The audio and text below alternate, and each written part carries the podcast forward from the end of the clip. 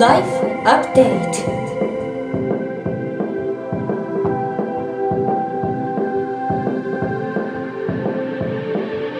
ライフアップデートライフアップデート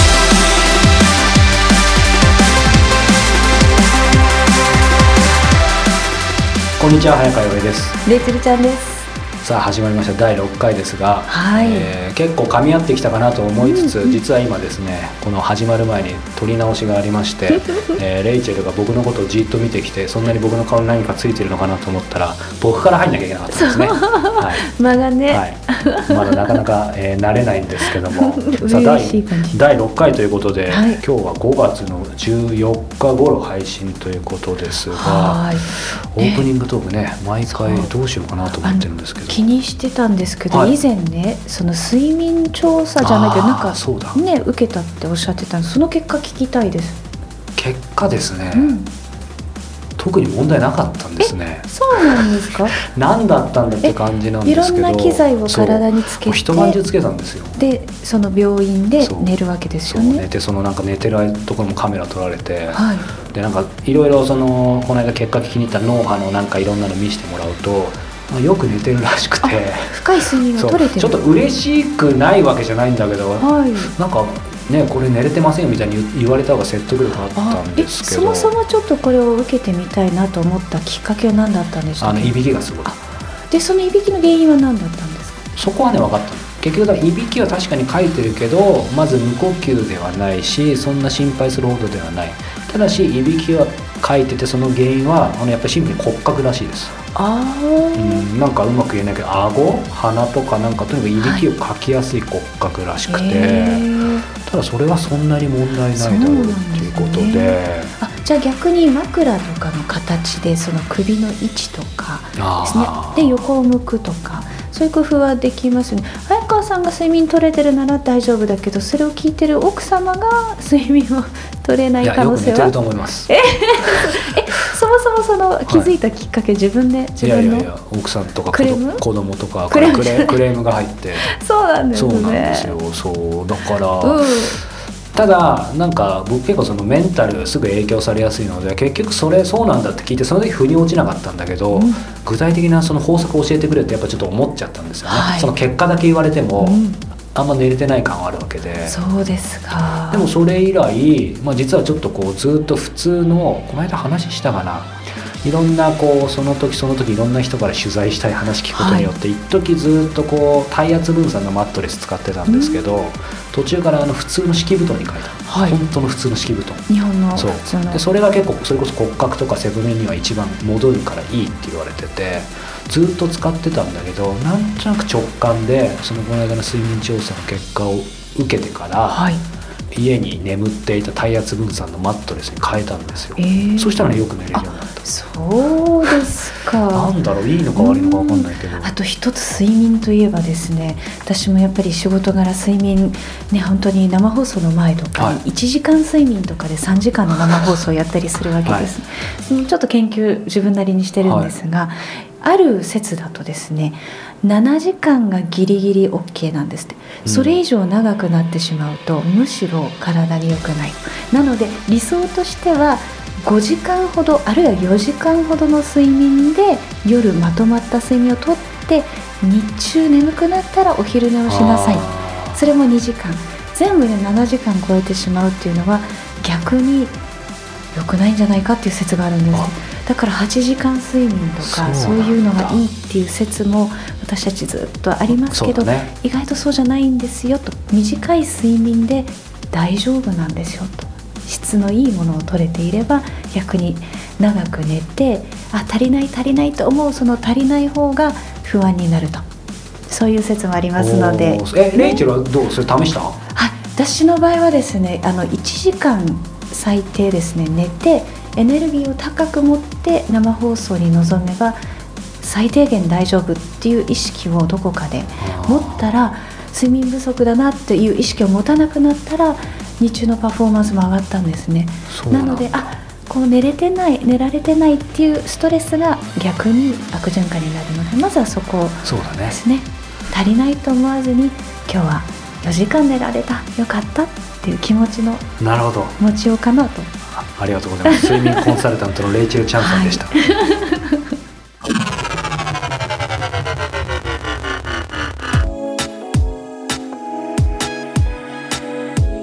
ライフアップデート今月のゲストはえライターの佐久間由美子さんですけども佐久間さんと対談されてどんな印象でしたか今回？そうですね。実はですねあの彼女との出会いにちょっと遡りたいんですけど、うん最初に出会ったのがですね日本じゃなくて、えーと、それこそアメリカで出会ってるんですよ。そうなんある別件のお仕事であの彼女に、えー、ある番組に出ていただく機会があってそこで初めてお目にかかったのでしかもその会ったのがですねデトロイト、行ったことあります？デトロイトないですね。どういうイメージあります？そうです。まさに自動車産業でですけど、うん、一度まあ破綻してですねもう街が荒廃したようなところでまあその後どうなったか、えー、去年行ったからトランプ政権後そのデトロイトの街どうなったかっていうところで結構こうハードな あのまさに彼女がいろんなそういうジャーナリストとして取材してるところだったので、はい、まあ、彼女にその街を案内していただきがてらインタビューもそのある番組でするっていう形だったんですけどもそこでもともと出会っていたのでその時は僕が対談したわけじゃないので、うん、あくまで僕はどちらかというとプロデューサー側だったんですよ。でただ何て言うんでしょう。今の最初のご質問に戻るとだからその後日本で僕は今回このインタビューのオファーを出して彼女が戻ってくるタイミングでお話がかかったのでなんかすごい不思議な感じで実はあの先月も少しお伝えした「ライフアップデートプラスの」はい、えっと、トレーラー映像プロモーション映像であの健三さんとか越野さんの話もしましたけど一瞬ですね、うん、由美子さんも入っていてそれは実はあの、えー、どこだっけな広尾じゃない六本木麻布あたりのある貸しスペースで収録したんですけども、そこで収録したんですよ。そうですだからなんかねすごい変な感じだった。いやでもねあの佐久間由美子さんも早川さんもいろんなこの国境をまたいでい。ろんなお仕事をされてるじゃないですか、はい、これからなんかこういう自由にこう行き来しながら場所にとらわれず仕事していく人って増えていくのかななんて思ったんですけどもやっぱりその佐久間さんはその20年もそういうことやってらっしゃるから切り開いていく方の、まあ、切り開いた先あの先輩たちのバトンを受け継いでもっともっと深く掘ってる方ですよね。そうですね。あのレイチェル今おっしゃった通りまさにそれをずっとやっぱりやり続けてるその継続されてる方なのでいい意味でものすごくなんか自然体。その僕自体はインタビューした時正直そのデトロイトと、うん、えー、西麻布だったんでなんか変な感じはしたんですけど彼女自体はどこでお目にかかってもやっぱり変わらない。うんそれはさすがだなとはちょっと思ってたんですけど、でも今回の対談は彼女のお仕事の側面だけじゃなくて彼女がどういう場所でどういう生活をしてるかっていうのもちょっと感じられる内容になってますよね。そうなんですよね。なのでその辺のあたりもぜひ楽しんでいただければと思います。ではライフアップデートインタビューをお聞きくださいさっきさらっとこう、まあ、ニューヨークのその、まあ、雰囲気というかそういうのが、まあ、最初から大丈夫だったみたいな話がありましたけど、そうは言っても、あの突っ込みますけどやっぱりそのずっとそこに立ち続けてるっていうのはやっぱり僕からするとすごいなと思うんですね。なので、まあ、さっき言った理由の他にそうそのやっぱり日本でもそれだけお仕事が来るっていうのは、まあ、最初はまあゼロなわけじゃないですか,、はいはいはい、それな何がそうさせてそうキープし続ける、まあ、もっと増えてってるのかな。なんでですかね。私ねなんかやっぱりすごくね本当についてるの。ついてる、うん、はい、でなんかその独立した時にまあ普通に考えると日本のファッションの仕事とかを日本の雑誌のためにアメリカのファッシアメリカのっていうかニューヨークのファッションをね伝える、はい、ニューヨークのファッションを伝えるっていう仕事をしようと思った時に、まあ、あとライフスタイルとかですね、はい、そういう仕事をしようと思った時にその女性誌の仕事をやっぱやってる人っていうのはいっぱいいたんだけど自分はそこには行きたくないと思ってなぜですか？いや競争激しそうだなと思って 普通に。なんか誰もやってないことをやりたかったから、うん、まあ、全くやってないる人がいないってわけじゃなかったんだけど、はい、でもやっぱり男性誌がすごい好きだったし男性誌ばっかり読んです 大人になったから、はい、男性誌に行ったんですよ、はい、最初から。でたまたまその時ニューヨークのメンズのシーンっていうのはあんまり何も起きてなかった、元気がなかったんです、でもその頃からトム・ブラウンっていう人が現れたりとかシャツとかスーツとか。はい。あのアメリカのね、はいスーツを作るはい。トム・ブラウンっていう人が彗星のごとく現れたりとかあと、えー日本人のデザイナーの鈴木大樹さんっていう人がエンジニアガーメンツっていうので自分の服を作り始めたりとか、はい。っていうことがあって、でたまたま本当に運よく、は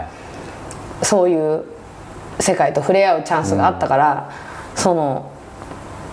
ちょうどこうニューヨークのメンズシーンが盛り上がり始めた頃に独立したっていう、なんかラッキーな大変にラッキーな、はい。でそういうのをやってたらそれ本当にあんまりやってる人いなかったから、はい。それで仕事がちゃんと来るようになったんですよね、でもたまたまっておっしゃったんですけど、はい。じゃあなかなかご自身を俯瞰するの難しいと思いますけど、うんうんたまたまの人がやっぱり本当に何もこう全てが偶然なわけじゃないと思うんで、はいはいはい。そう運がいい人と悪い人の、まあ、まあ境目というかその点何だと思います？人間関係じゃないですかね。人間関係？はい。なんかトム・ブラウンも鈴木大樹さんも人が教えてくれたんですよ。面白いことやあってる自分でこう人がいるっつって。探したとかじゃないんですね、でその人がパッて教えてくれた時にすぐ動くかどうかっていうことじゃないかと思いますね、うん。それは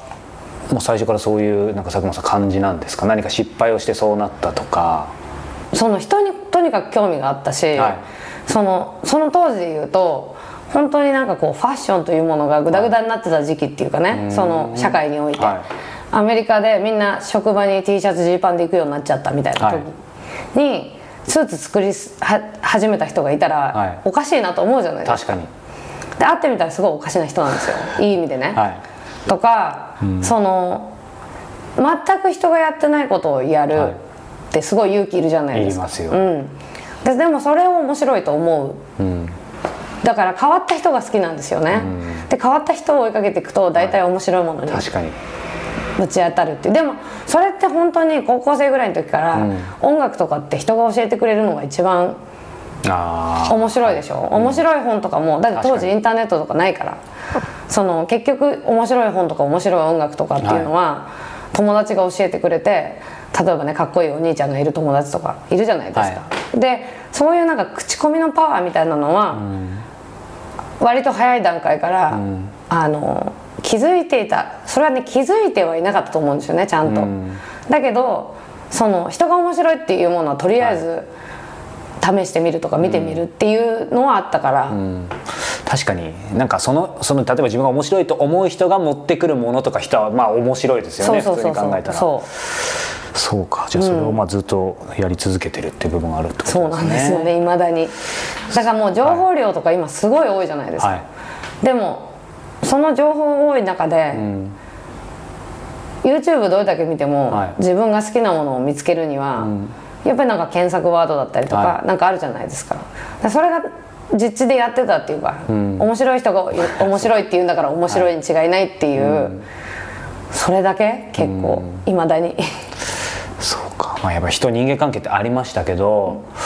こうややもするとまあ僕も自分の肩書きわかんないですけど僕書くの大っ嫌いなんですよ。はい。でも私も好きじゃない。あそうなんですか、はい。あすごい。書くのは辛いです。やっぱ取取材は好き？取材は好き。あじゃあなんか投げ出して僕先輩を前に恐縮なんですけど、はい。なんかその中で、なんて言うんでしょ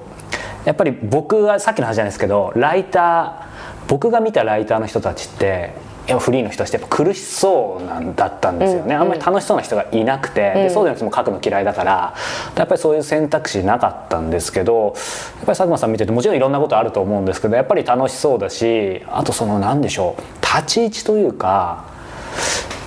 こうなんて言うんでしょうね。仕事の依頼があって「はい頑張ります」みたいな感じを受けないんですね。あの、はいはい。あのちゃんと頑張ってますよ。佐久間さん頑張っててかといってもちろんこうななんて言うんでしょう。自分をしっかり持ってらっしゃるけどかといってこううんまあなんか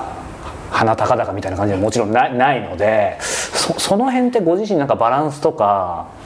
意識されてる何なんだろうな。なんかねその例えば楽しいはい。楽しいこと、毎日今日も楽しかったって思って、ね、眠りにつきたいいいですね。そう、はい。だからその例えば新しいライブ見に行く時にねこれ仕事になるかなって思ってないんですよもちろん、でもすごい面白いものを見たら共有したいでしょ。っっていうそれだけなんですよね。そうか。そう。だけどそれが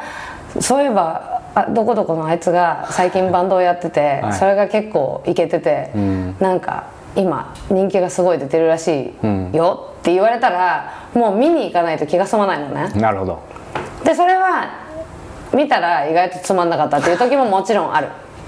あるけどでもそれは行ってみないと分かんないから行けるんだったらとりあえず行くんですよ、うん。ですごいよかったら早くもうみんなと共有したいってなるっていうことに突き動かされてるから、ん。なんかどっかのポイントからまあ、はい。信用してもらえるようになったんでしょうね、その、私がいいよっていうものをいいよいいじゃんって思ってくれる人が増えたから、はい。それでなんか本当にこう味を占めちゃったっていうか。Weekly Update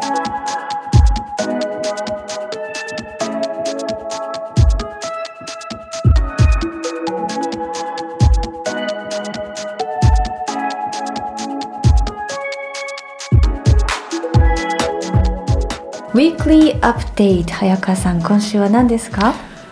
今週も悩みましたが今週はトランジット。おトランジットというとよくあの飛行機の乗り継ぎの時の、ね。あのトランジットではなく。あのトランジットではないんですが、えー多分意味はある意味一緒だと思うんですけども、これ講談社から出てる雑誌ですね。結構ご存知の方も多いと思いますが、はい。レイチェル。私もね以前ですねお邪魔して編集ちょっとお話っていうか、対談をねえあのしたことがあるんですけど JWEB のラジオ番組で、ね、この今回はこのウィークリーアップデートにトランジットを紹介したいと思ったのなんでですか？ーいや単純にいい雑誌ですよね、あのーレイチェルこれすみませんすごいローカルな視点なんですけど、はい。あの僕渋谷でよく降りるんですよ、でその時湘南新宿ラインっていう電車このはい。関東の方にご存知かもしれないですけど、ちょうど湘南新宿ラインの渋谷の、えー、と降り口が普通の、えー、と山手線とかの降り口と離れてる。そうですあ知ってる？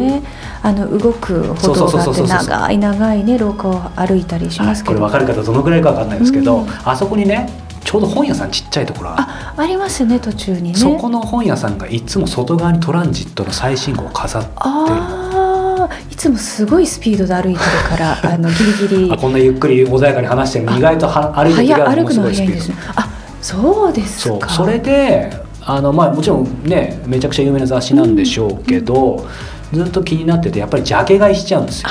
わかる、うん。CD のねジャケットを見て買っちゃだからうみたいな。今までアイスランドだったり今回キューバなんですけど買っちゃってで実は今回ねあのまあそういう意味ではトランジットって知ってる方はたくさんいますし今更感あると思うんですけどなんで今回ご紹介したかっていうとはい。これは僕の、えー個人的な理由でもあるんですけど今回ねこのキューバ編からかなその前からかベトナム編から電子書籍になったの。そうか。まあ遅まきだながらって感じではあるんだけど、うんうんレイチェル電子書籍って読む？私は Kindle とあ紙と両方持ち歩くことが多いですね。同じ雑誌でも？いあの英語を例えば Kindle にして日本語をあの紙にするとか気に入った本は両方買うようにしたりとかですね。やっぱりそうなんだ。あとはまあ旅行とかあの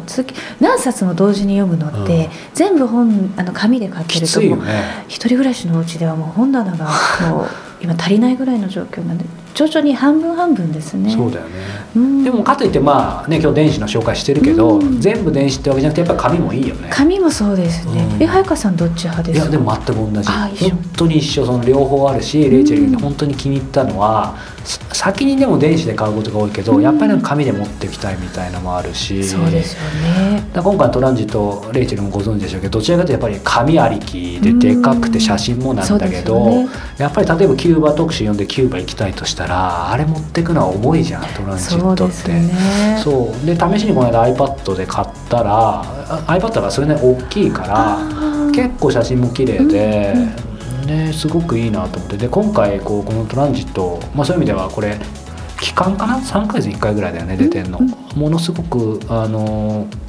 なんだろう電子書籍っていうこともいいんだけどあ今改めてだけど、はい。ものすごいこれお金かかってるよね。うーん。やっぱりあの普通に旅に出かけたくなるような旅情報っていうよりもなんていうんですビジュアルがまた素晴らしくてストーリーもね。そうだから期間だけど本当にその一冊で一つのまあなんかガイドブックというかもうもっとムックというかいや何が言いたいかというとやっぱり今どんどん出版不況で雑誌もなくなっていく中で、まあ講談社だからできるっていうのもあると思うんだけど。これもそういう意味では本当のところでどれだけ黒字になってるか分かんないけどやっぱりすごいお金と時間かけてこれだけいい雑誌を作ってるっていうのはやっぱり素晴らしいなと思うし、うね、以前ほら今もう紙なくなっちゃったけど、講談社でクーリエジャポンってねクーリエが、はいはい、あれなんかも今も実は僕大好きだったからウェブ版入ってるんですけど、これ講談社の方聞いていたらこれは愛のあるエールだと思ってほしいんですけど やっぱりウェブ版はどうしても微妙だなっていうのがあって。そうですか、うん、やっぱり移り変わっていく中でそういうふうに感じる方多いかもしれないですね、紙からこの。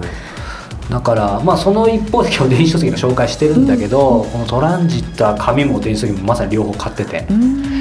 ぜひこれ頑張っていただきたいなと思いつつそう、ね,、次のこの、えー、配信される時ちょうど出てるかもしれないけど多分次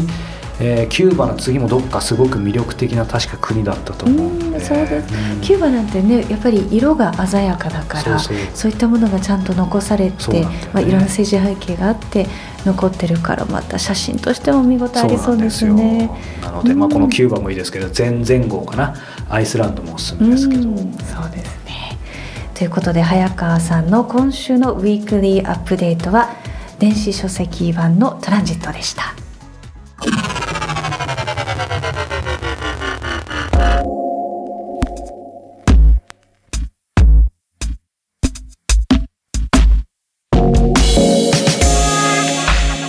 ライフアップデート、ね、いかがだったでしょうか？なんかでもねあの睡眠の結果何事もなくてよかったです、はい、そうですね。何事もなくてよかったのにちょっと腑に落ちないっていうのはこの心配性の早川としてはどうなのかってあるんですけど。でもみんなもそうかもしれないですね。あちょっと胃が痛いなっつって病院に行ってあの大丈夫でしたって。いやいやどっかあるでしょうって。